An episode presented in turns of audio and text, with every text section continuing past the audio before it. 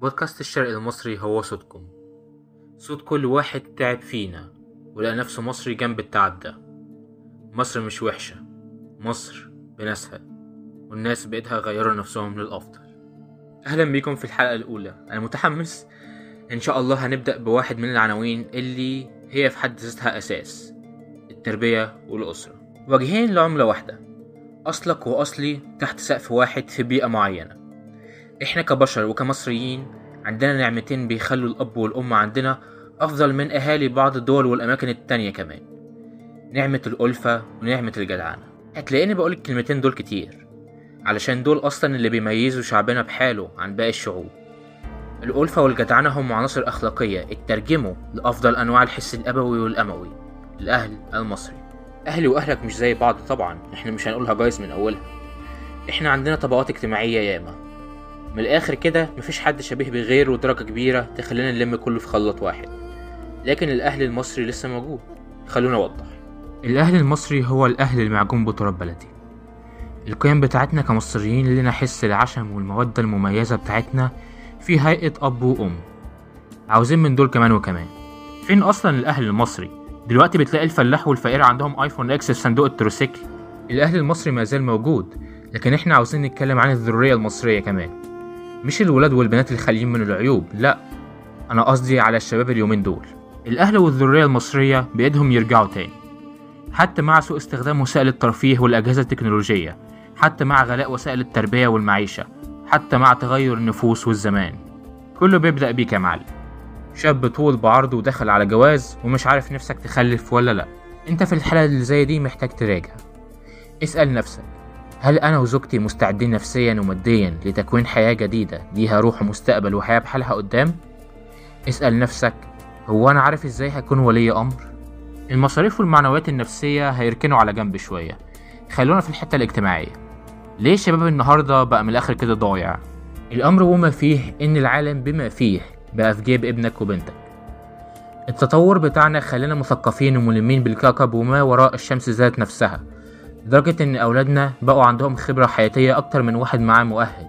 لكن طبعا مش كل الأبناء بقوا مثقفين ومش كل الأهالي بقوا تعبانين. هرمون الدوبامين. هرمون التحمس والمرح في المخ البشري.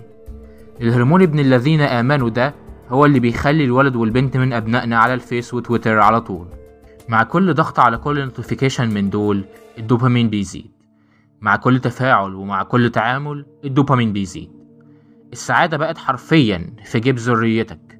ده غير العالم وناسه ومزجته وكل ما ترغب فيه بس مش محتاجه بجد. أنا مش بلوم التطور ولا بلوم التواصل الاجتماعي بتاع اليوم الحالي. أنا بلوم إساءة الاستخدام بتاعت وسائل الترفيه والمعرفة دي. الأهل بإيدهم ينقذوا أبنائهم من آلام المرح وغيره من المشاكل لو ركزوا عقولهم على الهدف ده. لكن الأهم من العقل المركز هو القلب الحاسس. كام واحد فينا بقى عنده اشتياق لمعنى الأسرة؟ ما أعتقدش كتير. فاهمين أنا بقول إيه؟ الحياة المعاصرة بتاعتنا والماديات الترفيهية وجميع أشكال المتاع بقوا بالنسبة لنا هم المغزى والدواء. لما ممكن مكالمة مع أعز الناس أو أهم الرجال تعدل مزاجك وتفرغ شوية مشاعر كان نفسك تعبر عنها.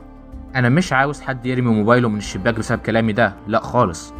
ده في الأول وفي الآخر وسيلة ترفيه وتعلم. خليه ثانوي بدل ما هو أولي علشان أهلك وناسك واقفين على الناحية التانية من باب الأوضة.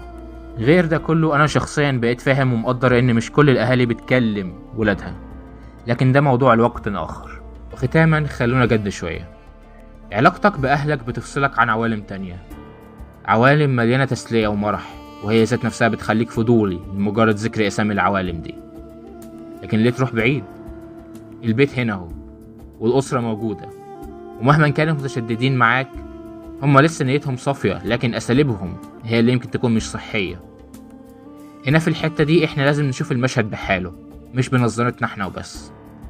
الأسرة هي اللي بتدفي البردان فينا لو خلتهم يعرفوا إنك بردان ومحتاج الألفة والجدعنة بتاعة البيت المصري. اتفاهم وخليك صريح. اذكر الفايدة والقيمة مع كل طلب. فكر قبل ما تتكلم في حاجة محتاجة تفكير وقول كلمة حلوة وقت الحزن والتعب. الأعمال الصغيرة بتفرق لما الوقت يعدي ويخليها تتكوم وتكبر. ولو مش مرتاح مع أسرتك ده إحساسك أنت لكن أنت اللي حاسس مش الشعور اللي بيتحكم فيك. صحباتكم السلامة ويا رب ما تقابلوا وحش حتى لو دبانة